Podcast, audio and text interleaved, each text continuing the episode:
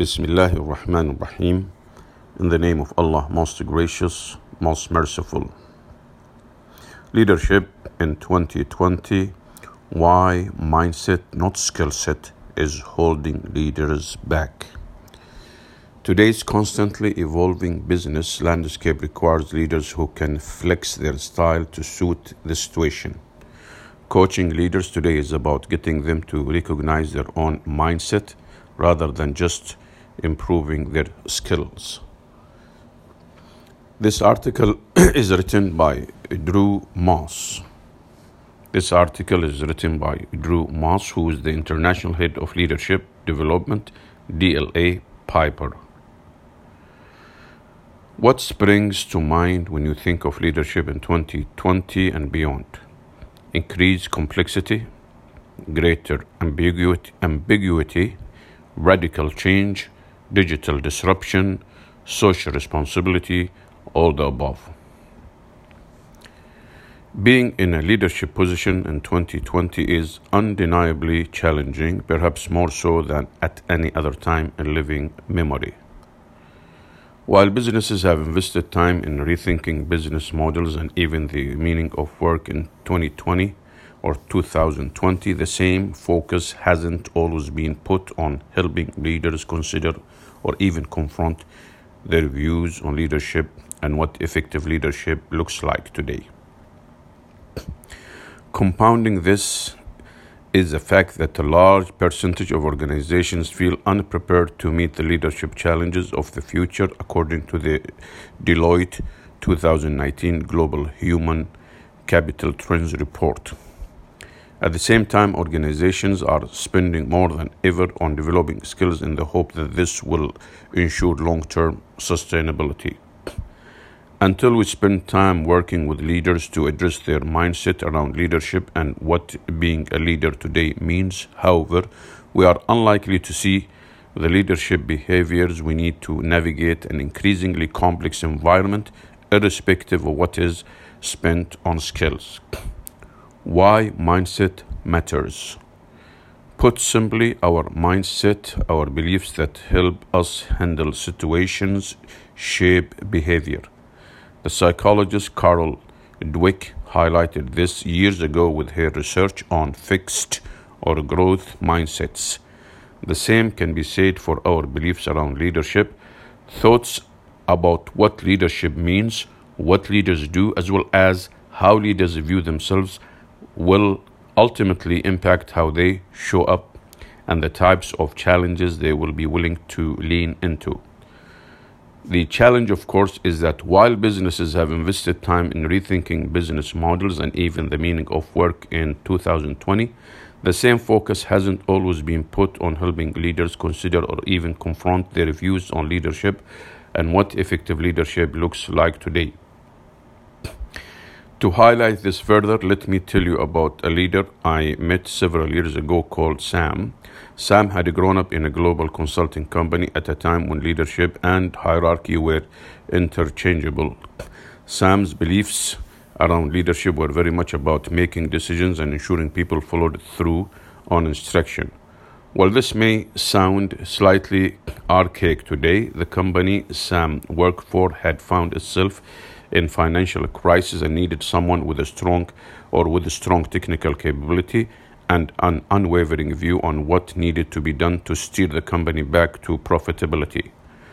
While Sam's style wasn't always well received, there was no denying that his swift instructions and the laser focus on the financials of the company saved it from an irrevocable fate. Cut to a decade later, cut to a decade later, however, and Sam was facing his own leadership crisis.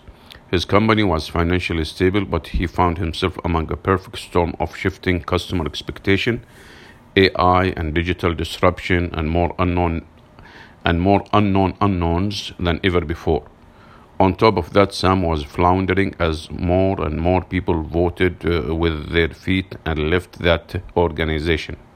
As more people voted with their feet and left that organization. Despite all of this, what Sam failed to appreciate was that while his organization was changing at what felt like lightning speed, his view of his role as leader had failed to keep pace. The context was new, but his mindset remained rigid. Rather than leaning into challenging conversations, Sam shut them down. He asked others for their opinion and then told them why his way was better. He continued to hire people that were just like him. More worryingly, Sam's tolerance for risk was low. His personal mantra, uh, though not expressed, seemed to be certainty today brings results tomorrow. A few years later, I bumped into Sam at a networking dinner after he had left the organization. Far more humble than I remembered him, he said, I was blinded by my own style of leadership. I realize now that what made me successful in the past was a shackle holding me and the company back. It wasn't about skill, it was my views about leadership and what I thought I had to do. Sam's story is by no means unique. So, what can we do to prevent similar things happening to leaders in our own organizations? Focus on mindset and context. We need to help leaders air their views, beliefs, and assumptions about what effective leadership is and looks like.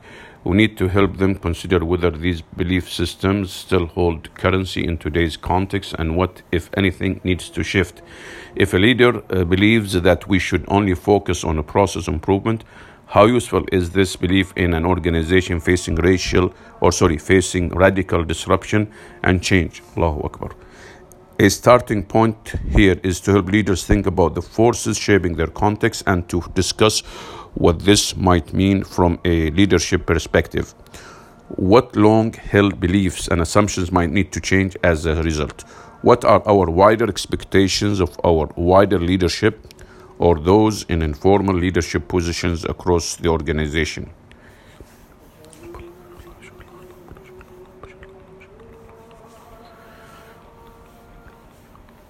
Three hundred sixty and psychometrics.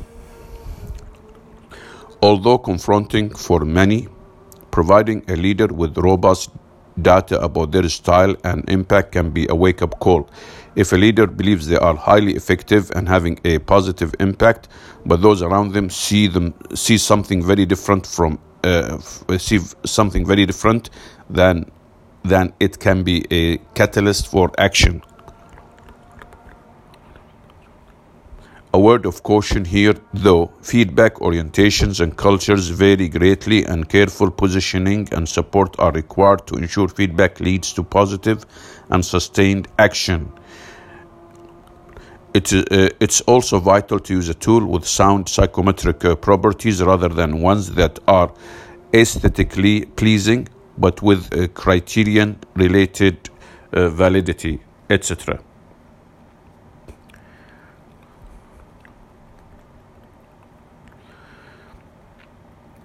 Self efficacy and personal experimentation. Your beliefs around whether you have the requisite skills and behaviors to execute particular tasks is also important. If a leader recognizes that today's context requires a different style or capability but has little confidence in their ability to execute it, then little will change. The key here is to coach, encourage, and support leaders to experiment with the new behaviors and new ways of doing things. If a leader has held on tight to making all the decisions, then identifying ways to devolve decision making and reflecting on the results is a good first step. Again, if a leader has held on tight, has held on tight to making all decisions or all the decision decisions, then identifying ways to devolve decision making and reflecting on the results is a good first step. Equally, if a leader realizes that the business has been approaching complex problems with a technical lens, then they might experiment, experiment with bringing diverse teams together to work on uh, wicked problems. The key here is not to just reset beliefs, but to get a little bit uncomfortable by trying out new behaviors. What are you doing to help your leaders get ready for the future? Share your experiences below. Alhamdulillah, praise be to Allah.